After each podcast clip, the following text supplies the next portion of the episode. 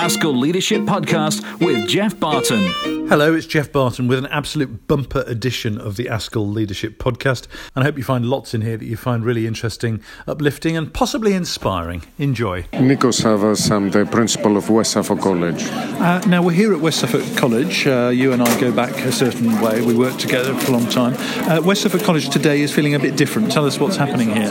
Well, we have the International Festival of Learning East and it is incredible. We we started this festival as an idea, you and I, um, a few years back, where we thought if festivals like that, where educationalists talk about education and bringing in evidence based research that will influence how schools operate, why do we have to travel in order to have access to this? And we said, why don't we do one in Suffolk? And from that, it has pretty much. well, the scale's incredible, isn't it? We've got a thousand uh, delegates. Today. A thousand delegates today, teachers, and uh, I did see some teachers who have who flew in from Ireland, and some who have who flew in from Holland and they were very apologetic because they were late for a session but they said we're really sorry we, we just flew in from holland and we're late for the session. Uh, and we've got all of these kind of national figures as well and that's sending out an incredible message isn't it that over in the east of england where it's easy for us to be misunderstood and forgotten we do, we do bold things. Absolutely, because the, the east of England, for it, it, it, comes back to what we were saying together some time ago, where we said if we want to make a change, we need to be the change. And by asking all these people, which they came, and and we seem quite surprised. But uh, all these national figures, international figures, have arrived here in Suffolk in, uh, in a festival celebrating education, celebrating the East, and celebrating teaching and the teachers. Yeah, well, you should feel very proud. Thank you very much indeed. Thank you. I'm Ann Mroz, editor of TES. And uh, just tell us what you've been doing here at the uh, International Festival of Learning. Oh, the International. And there, there, was quite a lot of there international was, talk. So I was chairing a debate on creativity in education, a very lively debate.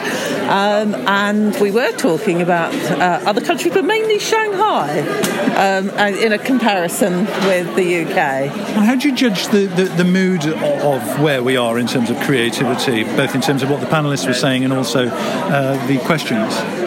I think there's a, a, mood of great frustration. People definitely want to have more creativity in schools, but it's quite hard to see how you squeeze it in, and it is about trying to squeeze it in in between all the accountability pressures that schools have on them. You've been editor at the TES for how long now? Uh, nearly five years. Yeah, nearly five years. Yes, so, yeah. uh, what, what, are you most proud of in that time? Um, hopefully being creative actually and bringing um, a different way of thinking um, in the TES and also different ways of doing things um, and just probably thinking more in terms of what the teachers want and getting the voice of teachers uh, far more prominent. And I shouldn't say this about my staff, but actually lowering the voice of journalists because it is a publication and a website meant for teachers and they should be prominent within it. Ann Mroz, thank you, and thanks for sponsoring this event today. My pleasure. My name's Darren Henley. I'm the Chief Executive of Arts Council England. Give us a flavour of what Arts Council England's remit is. So, our job is to champion, develop, and invest in great art and culture for absolutely everybody's life, wherever they are across England. Somebody said uh, in, in, a question that they felt that the arts was terribly elitist. I mean, from your point of view, uh, I can understand why people might say that. From your point of view, do you see signs of it being less elitist? Yeah, well, we're really, really passionate about taking great art and great cultural activities into everybody's life, whatever their background, whatever journey they've had in their own lives. We believe that actually arts and culture in your life can make your life better, can make you feel better, your uh, well-being improves, your educational attainment improves, the places you live improve. So we want to make sure it's not just for one group of people who are sitting in an elite position, it's for absolutely everybody, whoever they are, wherever they are across the country. And how does the Arts Council connect with schools and colleges? So, on a number of levels, uh, we connect. It's, uh, it's very, very important because we have five goals, and one of those goals is about creating the, the audiences and the practitioners of tomorrow. So, I'm absolutely passionate about the role that teachers and schools play in giving every young person an opportunity to experience arts and culture and to learn about arts and culture. And we really value those cultural education subjects like music and dance and drama and art and design, and making those available to absolutely everybody in every school is really important. And finally, you've got a book coming out about creativity. What, what do you say in that book? So, yeah, I've got a book coming out uh, at the end of June called Creativity Why It Matters. And in that book, I make the case for creativity and how it drives forward our economy, creativity and how it improves our communities, uh, our own innate creativity in everybody's lives, and also creativity and the importance it has in the education system as well. Well, welcome to Suffolk. It's great having you here. Where I, I think I'm right in saying that the number one component in the economy is the energy industry, and the number two is creative industries. Well, let's see. We can keep going, and we will maybe come one, number one right, one There's day. a league table to win. Darren Henley, thank you. Thank you. Sonia Blandford, I'm CEO of Achievement for All. Tell us what Achievement for All is. So, Achievement for All is a programme that goes into schools to encourage every single child, whether they're vulnerable, disadvantaged, um, whether they're gifted and talented, to achieve, but by focusing on four elements, which is uh, focusing on the teachers in terms of expanding their innovation, their creativity, and giving them really the, the, the, the framework that they're able to, to, to deliver in that way, by focusing on leadership, by looking at vision, commitment, collaboration, and communication, how leadership can actually show that inclusion can be real in schools. And I know that's something you're very keen on. So, leadership and inclusion come together by focusing on uh, parents and carers. So, we have worked with hundreds and thousands of parents and carers who are the most vulnerable and disadvantaged themselves, bringing them into the schools, working with teachers, helping to train teachers to work in a way that's structured, in engaging with parents and carers that's mutual. It's the mutuality. So, not understanding all parents and categorising all parents in one way, that is, whether they're working class, middle class, whether they're disadvantaged or vulnerable, but actually looking and seeing what they can bring for their children and how we can share common goals as educators and how we can work together. And then finally, the fourth strand is working with um, wider outcomes. So, engaging every child and providing every child an opportunity, whether that be sport, whether that be music, whether that be dance, but not taking no for an answer, not not not saying to the child, actually, we've given you this opportunity if you can't be bothered, but taking the stuff to the child, bringing the child to the opportunity. So it may take two years to get the child to participate, but absolutely ensuring that that happens. So I can, I do, I have, I am. Other people might have other phrases that fit, but that as a as a model, you know, if you look at child from two year old through to 24 year old, that's what they need. They need to inner strength to be able to succeed. I was very struck that you were doing something different. You weren't just talking about inclusion, but the language you were using about inclusion, which was kind of warning us about stereotyping and assuming that these are parents who aren't going to be as interested in their children as others and so on. The parent bit in secondary, particularly, is the hardest bit to get to, in my experience. So, what, what kind of thoughts have you got around that? Yeah, I mean, I think that the, the difficulty is is that um, for for good or ill, uh, based on our own experiences, we look at some parents and we make judgments. You know, it might be the mum stood at the gate and the one's in the hoodie. It might be the mum that's always late for school. It might be the child that's having to to care for the mum, or it might be the dad that's you know onto his fifth or sixth job. Actually, they all want the best for their children. They may not have had the experience themselves, but it's for us as teachers, as educators, to work in partnership in that mutuality, to share, to have that, that those structured conversations in order to be able to have those common goals where every parent can support their child at home. Because the biggest person in a child's life, life is their mum or their dad, or both and we need to work on that. We need to work on that, and that makes a huge, huge difference in terms of outcomes. It makes a huge difference to the child, but ultimately it makes a huge difference to the families as well. Mm, last question, which is about um, the curriculum, which of course is voguish at the moment. Everybody's talking about the curriculum. Um, what, what, are you saying in terms of curriculum? That the child from the disadvantaged background needs help in accessing exactly the same curriculum that any other child would do, or that that curriculum needs to be tailored to the needs of that child? So I think in in the majority of cases, the curriculum at the moment is uh, too narrow. I think what we need to do is, is have that creativity and innovation. I don't mean to say that something that is so far removed from core knowledge. So I'm a real advocate for core knowledge in terms of English, maths, and science, um, and also the arts. Um, I myself am a music teacher, and I really think that, that the arts actually develops that inner strength I was talking about earlier. Mm. It really builds that, but also in terms of sport and other other activities that happen both in the curriculum and, and, and extracurricular. I think what's happening the, currently is that there is a vision for the curriculum which is going to exclude, and if we don't watch what's happening, then we could end up in a situation where the gap which we're all trying to close, is actually going to get bigger.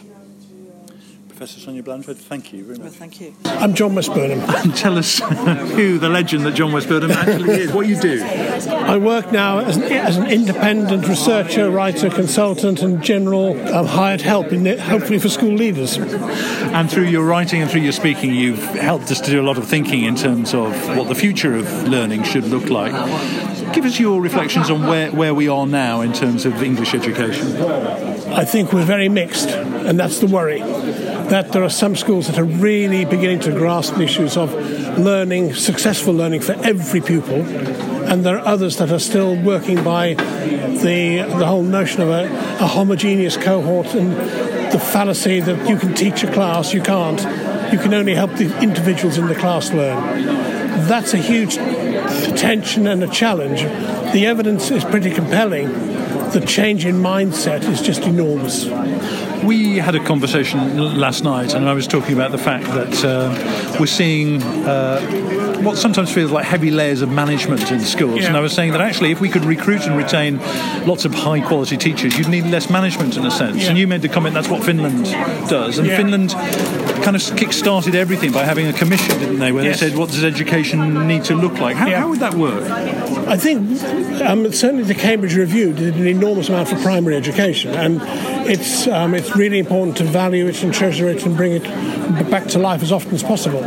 Um, I think that we need to develop a situation where we're able to explore a, holistic view of education, literally from birth to mortgage and, and beyond, and to really try and identify what we want as a society because as we discussed yesterday, one of the tensions we have is the incredible pluralism yes. that we have, which on the one hand is something to value and to be rich, but when it works against a significant proportion of children, perhaps as many as 30% of children, then it can't be right. Education, as we both know, goes in peaks and troughs, and uh, some, some people would say at the moment the fragmentation in the system is making things very, very difficult. What, what finally do you think we need to do to start heading back to the peak?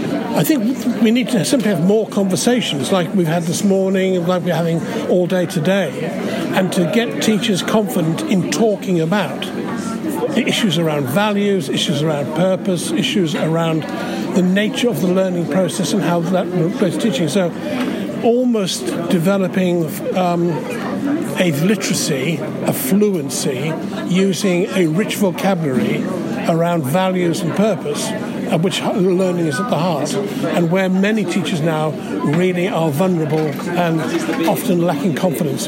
We need to start those conversations going on in school, and we need also to have much more um, engagement with heads having time to think. And I'm right in. Th- I said that was the last question. Here is the last question. I'm right in thinking that essentially it's not the government that's going to do this. It's not no. Ofsted. This is about us, isn't it? It's about us, and it's about where I think that the professional associations who have changed so much in the past 10 years and have really now become very much led by their the community's leaders, the education community's leaders, where there is, of course, a need for the legalistic side of trade union work. There's very much a need for the um, the policy engagement but there's also a need to say, actually, we need to find a better way for our members to live. You know, and, and I passionately believe that if we could get more thinking around learning, teachers' lives would be improved almost immediately. It's not a matter of additional, it's a matter of instead of the current organisational bureaucracy. Let's do that. Professor John Westburn, thank you. Thank you. I'm Vicky Weston. I'm Director of Programme Management at Pearson. And I'm Karine George. I'm an educational consultant, previously a head teacher for the last 20 years. And uh, well, first of all, thanks to Pearson for sponsoring this this great event. So, give us a flavour of uh, what you've been saying this morning. Um, so, we've done a piece of research which we call the Future of Skills Employment in 2030. And what this is is a big piece of research we commissioned last year in partnership with Nesta and the Oxford Martin School to uh, use the best of human expertise and machine learning to be able to identify not just the jobs that would be in demand in the future, but also the skills that we should be educating and helping develop students for today to be able to prepare them for a workforce of 2030. So, what does that look like in, in practice? Because education is one of those examples where as more IT has been added, it's actually added to workload rather than taken yeah. away. But you're suggesting something new, I think. Um, yeah, I think it's a combination of things. So the first thing is that what our research is showing is that, um, and I think this is an intuition that people have had in education for a long time, is that it's not about knowledge or skills. It's about the combination of the both, and you need both of those things to be able to be able to succeed in, in jobs in the future. But the skills that we're really seeing like rising to the top of the ones that we think are most going to be associated with jobs that will be in demand in the future are what we refer to as like uniquely human skills. So while technology in the classroom and in the world of work will be endlessly useful in helping us make incredible progress in you know productivity and efficiencies, what we actually think is that once you develop those uniquely human skills, you can actually leverage the best of what a machine is able to do and the best of what a human is able to do and do something more incredible together. And that's really what the uh, Problem Solvers publication that Karine has been talking about this morning um, has been uh, kind of designed to address. Is Charlie took this idea of you know what what is it that a human can uniquely do and how can we put that on top of what a machine can help a person do in order to them for them to be able to achieve you know bigger and better and greater things Excellent. So give us a flavour of what you because you were demonstrating some of that. For okay. So what we need to do is what teachers need to focus on. Workload is. A, I just want to answer a question on workload. It's a huge one. So we need to have pieces that are. Um, we have to concentrate on our design in lessons and we have to have pieces that are more valuable that teach the life skills that we want rather than trying to do massive coverage of everything. And we need to give students examples of what great work looks like from experts in the field but from their own peers as well. So that will help them with the standards. That's the first thing. And when we need to focus on our design in learning we really need to concentrate on that part rather than systems and procedures because that's what's happening in schools. We're not focused on the design in learning and looking at those those 21st century skills. Now, Charles Leadbeater talks about um, those skills being wrapped up in four elements for dynamic learning. And what he saw when he went around the schools around the world were that those schools that were really focused on active learning, that were focused on um, students having originality, problem solving skills, was that there were four key elements. And they were looking at knowledge, personal, social, and agency. The fact that we come to school to make, to contribute, to do, and, and that's what we want to do in the world. And so it's really important that teachers focus down on the design and spend more time, rather than on systems and procedures, on designing learning tasks that are rigorous, relevant, and motivating. So there's something really reassuring, isn't there, about the fact that this isn't taking away from being human, it's actually helping teachers to use their skills that the robots can't do more. Yes, and that's what we want them to do. We want to focus them on learning design and get them to use their creativity to get, put the power back in hands of the students. If they do that and they have problem solving and collaborative pro- uh, projects and real project based learning, then we're going to work across boundaries of knowledge and we're going to get better quality. So, you know, we need to shed those traditional practices that's stunting our growth and really look at what we're doing and redesign it. Smaller bits of work, higher value, better quality is what we need. Thank you both very much. My name's Frank Coffield. I'm a, an emeritus professor of education at the Institute of Education in London. And you've written a book, uh, Frank, about Ofsted, which is called Ofsted Can the Leopard Change Its Spots, if I remember correctly. Give us a flavour of what you're saying in the book. Well, I set out really about a year ago to say what would a new off- model of Ofsted look like if we started with educational principles. And I began looking at the literature on Ofsted, and I came to the conclusion not quickly, but I looked at it in some detail. There are some advantages in inspection and there are some disadvantages. I came to the conclusion that Ofsted was doing more harm than good. So I thought we need to start from scratch again. So I started thinking of educational principles on which I could base a new model. Just give us a flavour of some of those principles, if you would. Well, the first one is education as growth, based on the work of John Dewey, who basically gives the question at the end of schooling, are our young people able to learn more? Are they lifelong learners? Do they understand how to learn? Do they know their strengths and weaknesses and their enthusiasms? Have they picked up enthusiasms for things during their school periods? And will they be able to cope with life in the latter half of the 20th century, 21st century? That's, that's my number one principle. Um, another one would be appreciative inquiry, by which I mean any organisation, whether it's a school or a firm, appreciative inquiry says, comes in and you say to people, what are you best at? What is the positive core of the school? What are you doing when you are at your really your very best? Tell us about your strengths, and we will begin there. We'll look at that first. Now, we may pick up that you've got weaknesses, but we will try and work and expand your strengths so that everyone in the school's got the strengths. You're learning from each other, and then we'll come and cope with the weaknesses. But those that approach is much more positive than coming in and trying to find fault, trying to find weaknesses right from the very beginning. Yeah, and uh, it's interesting because you don't start from the point of view, uh, let's not have inspection. You, you no. believe it is important to have inspection. Why, why, I mean, there are some countries which don't have it. Finland is one. I think Australia might be another. Yeah. Um, what What is it that uh, the, the, inspection does that, that makes it important for parents? Well, I, I have two children. I'd want them. I'd want to know what kind of a school in the area and what school I should send them to. But I don't think performance indicators alone provide me with the kind of information I want. I want to know is this an exam factory or is it a learning community that I'm sending my children to? Now, the present system only gives you a league table and the, the results and examinations. I'd want to know what kind of a community is this? Are the teachers learning? Will they encourage my kids to learn? Will they end up with enthusiasms? Will they end up loving their subjects rather than happen to my two kids? They learned French and German at school. They, neither of them can speak it, and both of them hate it. Now, that's not an education. Uh, last question. You, are running a conference tomorrow. You travel down here to London from Durham today. Uh, give us a flavour of what's going to be happening at the conference. Well, I've got a number of speakers, including myself, saying here are alternatives to the present system. We've got someone from Ofsted, Sean Harford, the national director, at the end of the day saying what of those ideas he thinks Ofsted could run with. And then in coming days, I will write a report on the major recommendations that come out of that. I will send it to the 100 plus participants coming to the conference to get them to comment on it, improve those recommendations, and then I'll send them to Ofsted with the main idea I'm going to try and pressurise Ofsted to change in educational ways. Uh, I said that was the last question. This is the last question. The title of your book, uh, Can Ofsted Change Its Spots? What's your instinct? Can it? I wouldn't be running this conference tomorrow. I wouldn't have written the book, but for two things.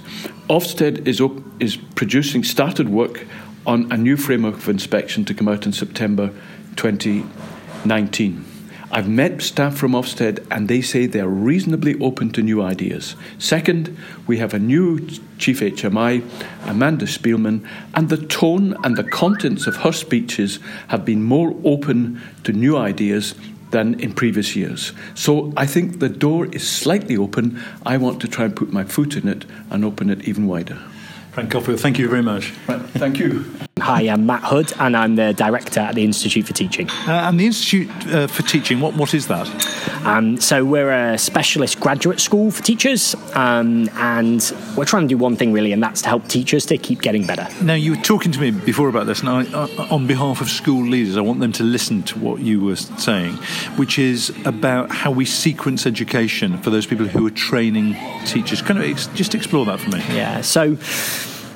Um, I come at this kind of question about teaching teachers with bags of humility because my bit of the system, the teacher educator bit of the system, I think has got tons to learn from how great schools think about teaching their pupils. And so, if you get into any school, a great school, um, they're thinking really hard about three questions. They're thinking really hard about their curriculum, so what the pupils need to know and be able to do, and in what order.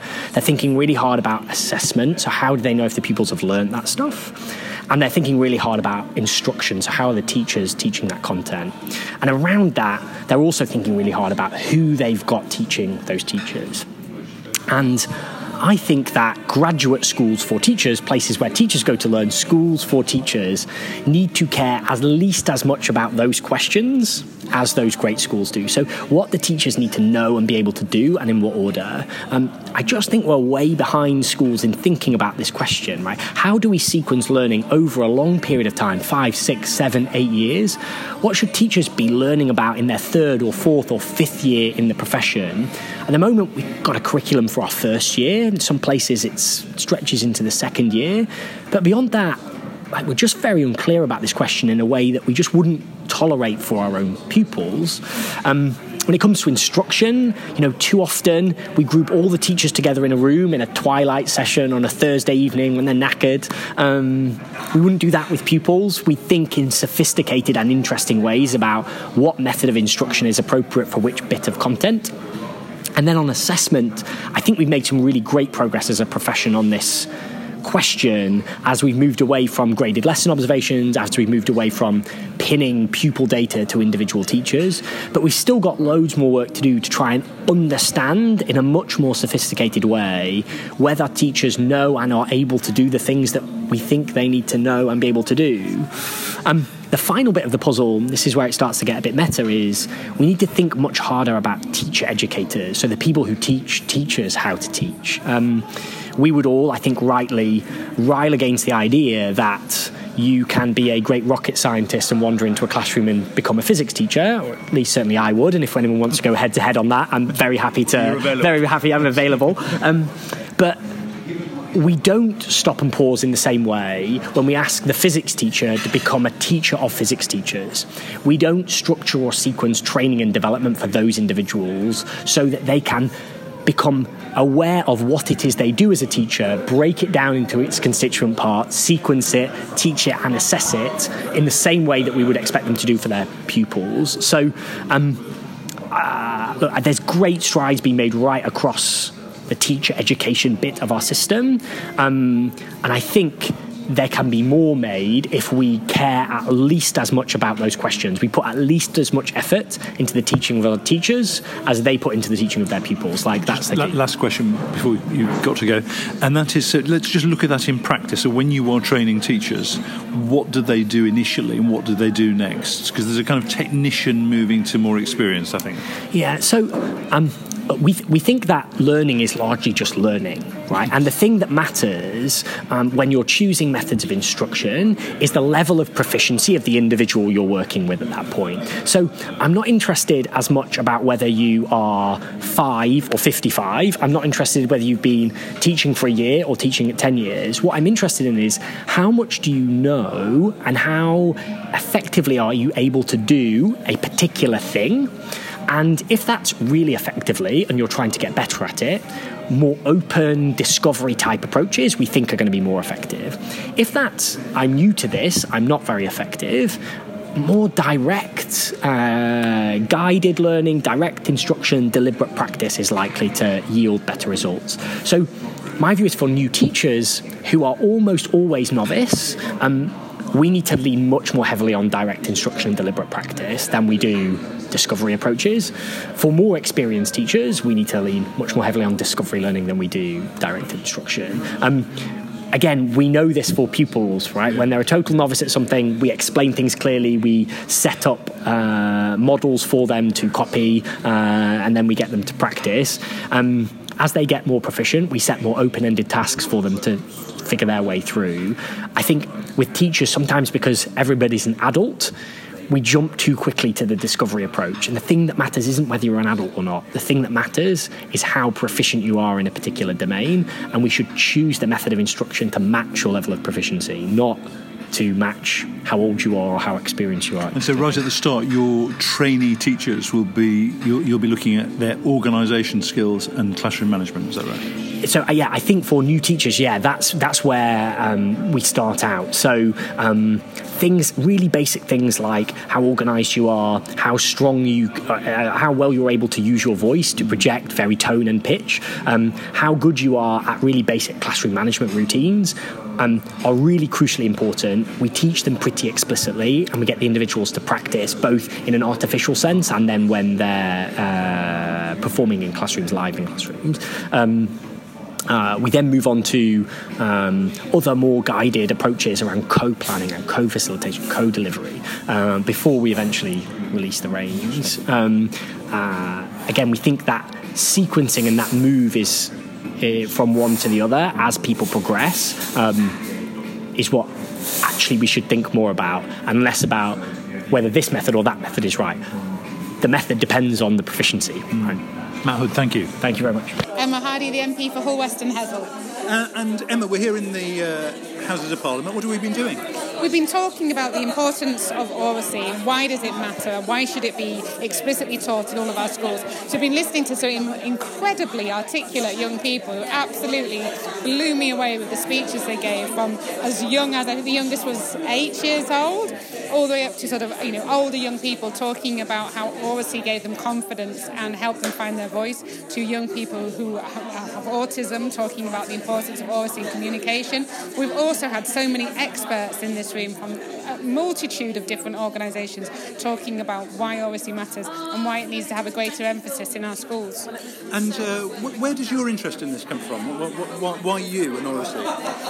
Wow, well, I suppose I was a primary teacher for 11 years and then I was involved in the organisation Northern Rocks. I'm passionate about education and I'm now on the Education Select Committee and I just feel like it's something that matters so much. I mean, we have a crisis growing in children's mental health. We've been doing inquiries into alternative provision and the number of young people that we meet there who have communication problems is staggering. And, and you start thinking, well, surely children should be taught, explicitly taught these skills from a, from a younger age all the way all the way through and and and, and I think even in this place here you look around at how diverse it is you know the, the different MPs that there are and how many still come from the public school backgrounds that are still taught obviously still, still taught public speaking and how many people are not and I just believe that everybody you know it's that everyone is equally valued, everyone is equally important, everybody should be encouraged to find their own voice. And last question, so you're there on the select committee, quite right. What would you say in response to a school leader who says, well, you know, I, kind of hear the rhetoric about it, I see why it's important,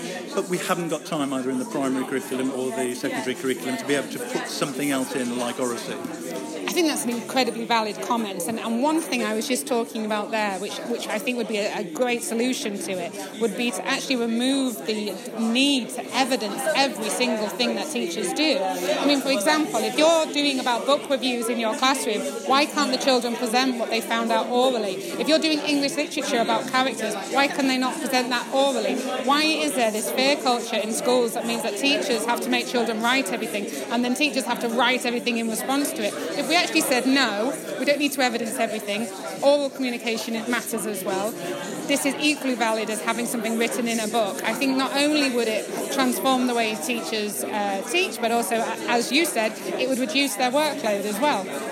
Emma Hardy MP, thank you. My name is Glyn Hambling. I'm CEO of Unity Education Trust. That's a, a group of schools, two infant and nurseries, two junior schools, a high school, and a sixth form, all based in mid Norfolk.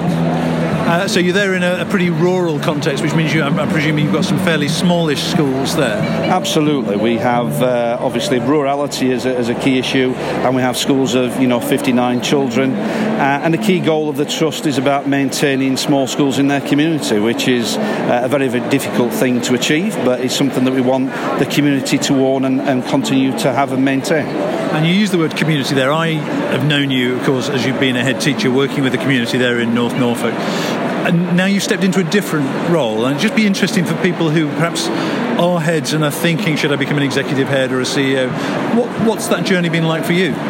I think the, the development is about understanding the nature of leadership and what you want to free up for colleagues to enable them to focus on teaching and learning and doing what's quality. And, and so, whilst we spend lots and lots of time on, on the structures and the resources for developing maths, we also need to remember the importance between micro macro management and leadership uh, and what really matters for, for heads and what really matters for teachers and what brings about sustained school improvement because um, it's a journey that, that people talk about and, and it's all about timing. And you made a point to me a minute ago that you see part of your job as kind of freeing up the heads of the schools to be able to focus on the things that matter. Just talk me through that. I think the ultimate job that, that I've got at present is this notion of decluttering by centralising key elements and allowing heads to focus their time and their, their energies on teaching and learning, on monitoring, on quality development, on the well-being of staff is the overall goal. And, you know, we have got some way to go down that journey. Um, but it's about taking opportunities as and when they come, and it's about making sure that we don't reinvent the wheel. And, and one of the key aspects is how are we going to go to the next stage of brokering, which is working with other mats to get benefit rather than just seeing ourselves as a mat on our own. Ben Hamley, thank you very much. Thank you. I'm Leora Cruddas, I'm Chief Executive of FASNA. So tell us uh, what FASNA is and what it does. Uh, FASNA is the Freedom and Autonomy for Schools National Association. Which trips off the tongue, doesn't it? Trips off the tongue, indeed it does. Uh, it's a um, membership organisation for for largely for uh, academies and multi-academy trusts, but we do have other schools in membership, including local authority maintained schools and foundation trusts. So a membership organisation, that means that uh, MATs have chosen to join and be part of that. So what, what are they getting? What, what, why would they do that? We're about to reshape FASNA to become the sector body, or if you like, the trade body, uh, for the emerging landscape of legally autonomous schools. So what um, what trusts will get is uh, an organisation that speaks, that stands up for the trust, that speaks for the trust, uh, and that joins up leadership across executive, financial, and governance leaders. Now, you, in various incarnations through your careers, been director of policy with ASCL. I'll come back to that in a second. You worked local authority at top, top level. The direction of travel has been away from local authorities into multi academy trusts, into system leadership, and you very much wrote a lot about that, but also helped define that in that groundbreaking document, the blueprint that ASCL published. A lot of people are coming to me saying it all feels splintered and fragmented, they feel gloomy and pessimistic about it. As someone who's managed to kind of survey the system, how does it feel from where you are? I, I, I, think we are at uh, a midpoint um, in, in a system that is only half reformed. Um, so I think it is up to the profession now to determine what we want that endpoint to look like, and then for us to collectively pursue that endpoint. I don't, I don't think um, that government will do that, and nor do I think that government necessarily should do that. I think it's it's very much up to us, to our own agency, to define where we think the system is heading. I, I believe the system is heading towards uh, groups of schools, structurally integrated groups of schools, which are educationally and financially sustainable. And that notion of it, it's up to us, which I, have been saying as well, the intangible bit is well, not, not so much who is us, but how does us connect, if you see what I mean. And so, are you seeing that being done through a whole range of different organisations, or is it ultimately the the mats which are going to be able to bring together that voice? No, mats are dispersed with no way of um, making policy or indeed shoring up the freedoms that we fought for through the Academy's movement. Uh, so mats need to be a part of something larger than themselves, which is the organisation that I'm trying to create. But I won't do this, and my organisation won't do this uh, on, on its own. What we need is a very broad coalition of leadership organisations uh, to be working together to define that endpoint. Overall, what you're saying, given that you define us as being halfway through a semi reformed system, is that this is what it was going to be like, in a, in a sense, that we were, we were all going to be finding our way through. Uh, but we should feel very, fairly optimistic that we can we can do this. I right? think so. So I'm doing a PhD in uh, uh, with the Institute of Education at the moment, and um, uh, I'm proposing um, that the education system in, in, in England has the features of a complex adaptive system. Now, complex adaptive systems, when you're in them, feel chaotic. Um, and there are really three things that you that, that, that, you need for the system to take the next step in a complex adaptive system. One is agency. When the agents in the system start to behave in particular in particular ways. Two is a sense of emergence. So, what is the system that we're emerging uh, into? And uh, thirdly, is a sense of collective efficacy. And, and those are those are the things I think as leadership organisations we should be trying to foster. Uh, my name is Yinka Ewala. I'm a director at Eagle Solution Services. Tell us what you do. Yes, we help schools um, to think about food um, as part of the learning process. So to think about food not as um, you know something that happens at lunchtime done by somebody else, but actually an integral and powerful resource uh, to improve learning, to improve well-being, and to improve um, the education experience of children. Now, a lot, a, a lot, of food provision is essentially outsourced yes. in a way. So, how, how, do you kind of get into that? How, how, do you work with school leaders and whoever is providing the food to actually make an impact? So, we uh, work in a number of ways. One of the key ways that we work is we actually say to school leaders, um, it's it's often likely that if you took control of the catering service yourself, and don't get me wrong, I know you're not a caterer, but if you took control of that service, you would be able to get what we call a better deal. So the financials would be better, but also a better meal um, by um, having control over the menu, by being able to be responsive to your school community's needs, and to enable you to to really think about how school can be responsive to what's happening, say, on the curriculum or, or community matters or those kinds of things. So we help schools um, who want to actually take control of the service. We help, we give them that catering expertise in order to help them to do that. So we look at the you know contracts, we look at recruitment, we look at the nutrition aspects of things, we look at the finances. We give head teachers and school leaders the confidence to be able to take control of that themselves. For schools that don't necessarily have the capacity to do that or don't necessarily want to do that, we're able to say, well, okay, you you know the food bit can be outsourced, but the lunchtime itself is a really really important part of school, and and you know certainly in the mind of children. When the Children's Food Trust did um, their survey a, a, long time ago, it was lunchtime that was paramount in the children's minds in terms of how they how they think about school as a whole. So let's think, you know, what is your lunchtime like? How, how can you use lunchtime to improve on, um, you know, learning outcomes? How can you use it to improve on personal development and behaviour? Um, and so there are a number of different resources and ways that we help schools to, to really tackle the lunchtime culture, to really think about reflecting the, the whole school ethos in the lunchtime provision um, and thinking about how to make use of lunchtime and food and nutrition as, a, as an integral part of, of the amazingness that's happening in this I, I love that because a decision we made very early on when I was uh, head was we're going to run the catering ourselves, and none of us has ever run a catering business, but you get the right people to do it. But what we saw was that it wasn't about food, it was about ethos, it was yes. about culture, 100%. values, and all that kind of thing. Absolutely. It's one other thing you said to me a minute ago I just want to talk about because it's bleak, and that is hunger. Yeah. We're seeing more more children coming to school hungry, aren't we? Absolutely. It's a really, it boggles my brain that we are, you know, we're a first world country, we're one of the richest economies on the planet, and yet every day thousands of children are coming to school without having had a decent meal, not only in the morning, but perhaps the night before.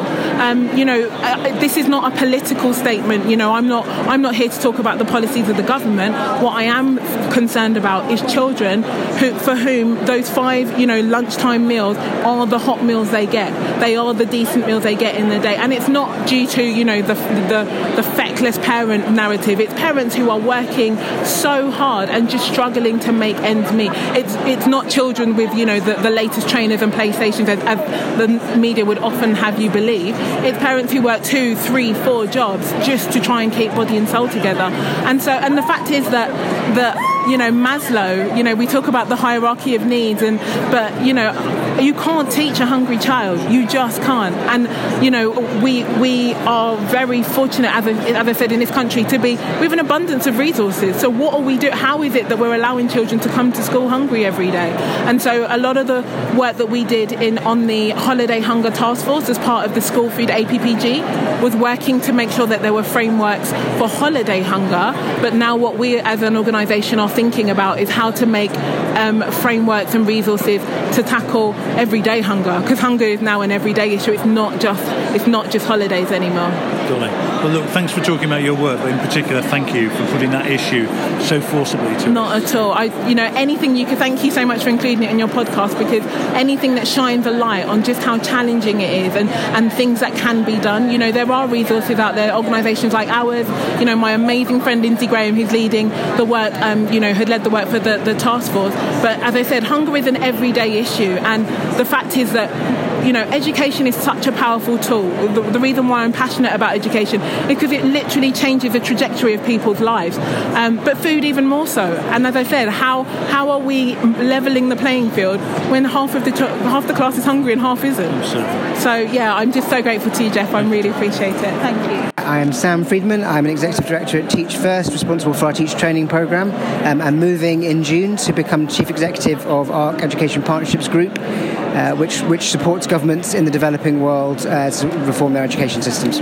Okay, well, we're going to come to that in a second. Just give us a, a reflection on Teach First and how that's developed uh, over the past few years. Yeah, it's been a great time to be at Teach First. I think when I joined, we were known as a kind of teacher recruiter, and that's what we'd been really good at. Um, and we sort of outsourced all of our teacher training. Over the five years I've been at Teach First, we've really developed our own capacity in teacher training and really thought uh, long and hard about the evidence base for what good teacher training looks like. And, and with our university partners, we've put together uh, what we launched this year, which I think is a really, really um, excellent teacher training program, um, which I hope um, is, a, is, a, is, a, sort of guide for the rest of the system, um, and uh, has been the highlight of my time there, definitely. And, and, and, you know, you and I have just been doing a session there where I was quoting Matt Hood, who I spoke to yeah. last week, who's probably on the same podcast, and he was talking about having this very clear sense of what are the building blocks of someone's professional development. You were kind of saying that there, where you're a really clear sense of what teachers need. Exactly, and I think so. When, I when I started researching this issue, I found this was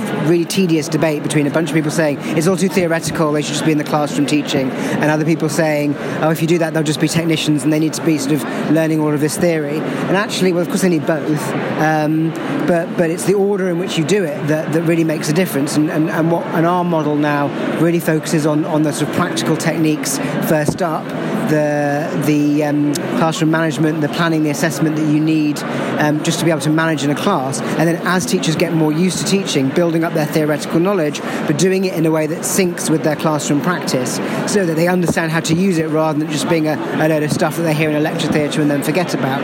Um, and I'm and I'm really and I think by the end of that two years uh, that our program runs for, they should be really reflective practitioners, but they've had that that technical knowledge right at the start to get them going.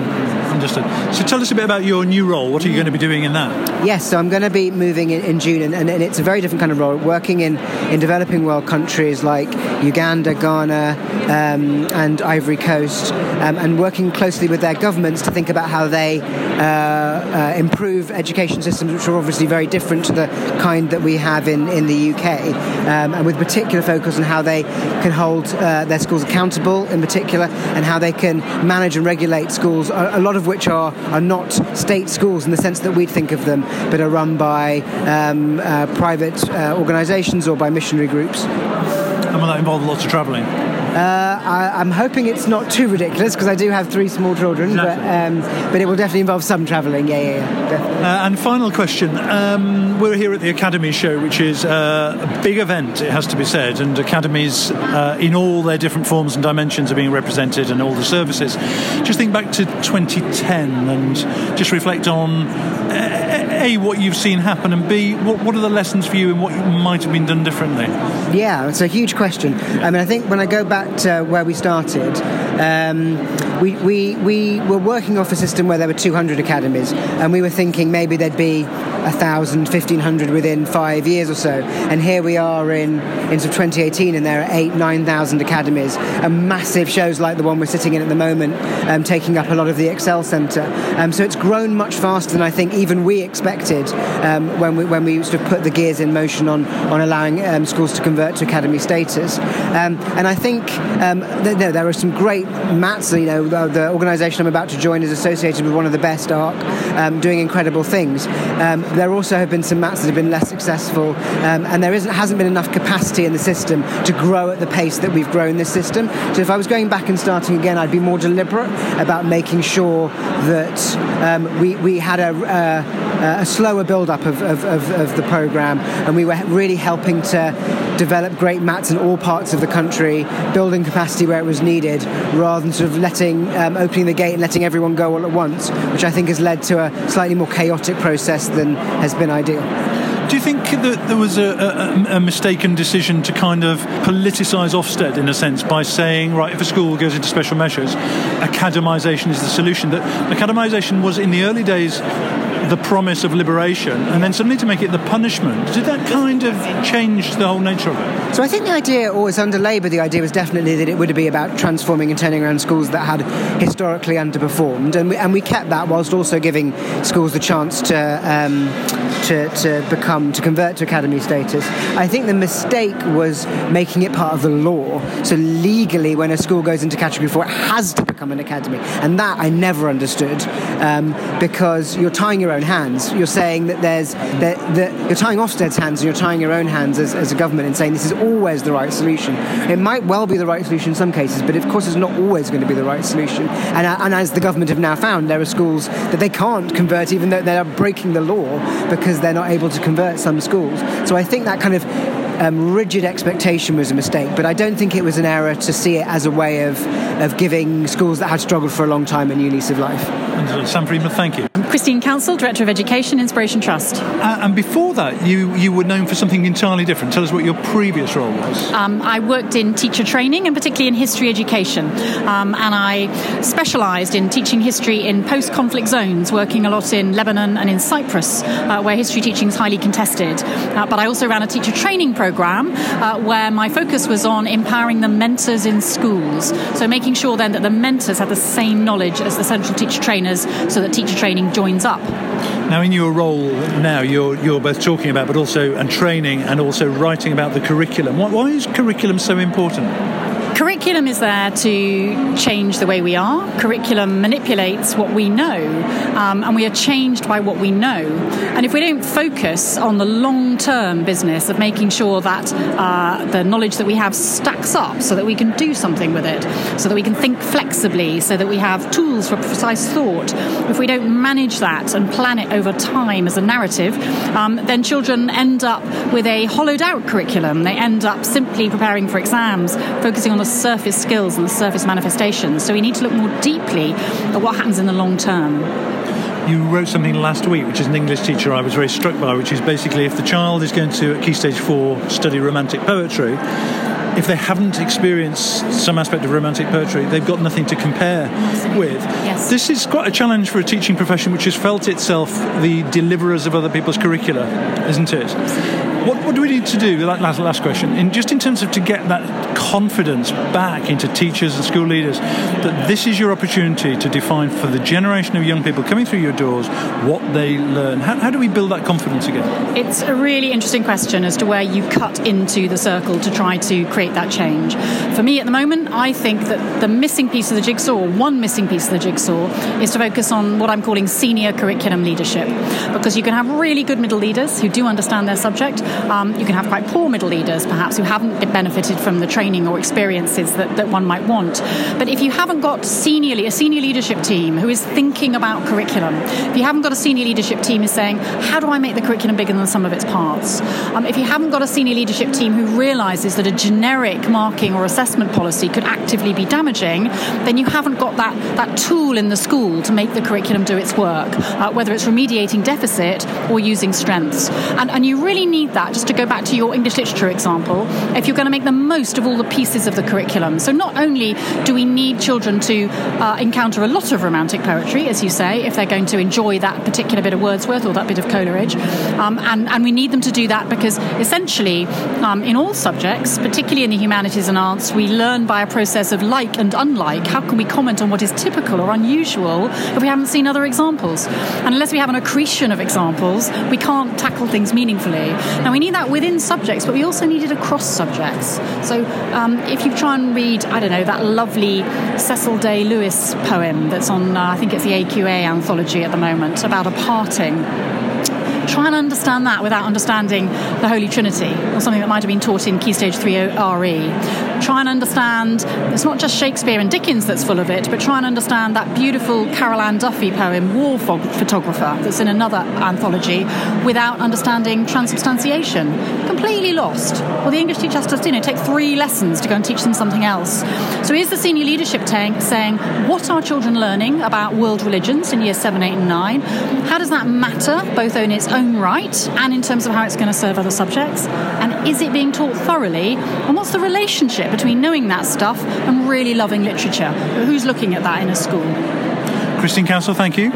The Our School Leadership Podcast with Geoff Barton.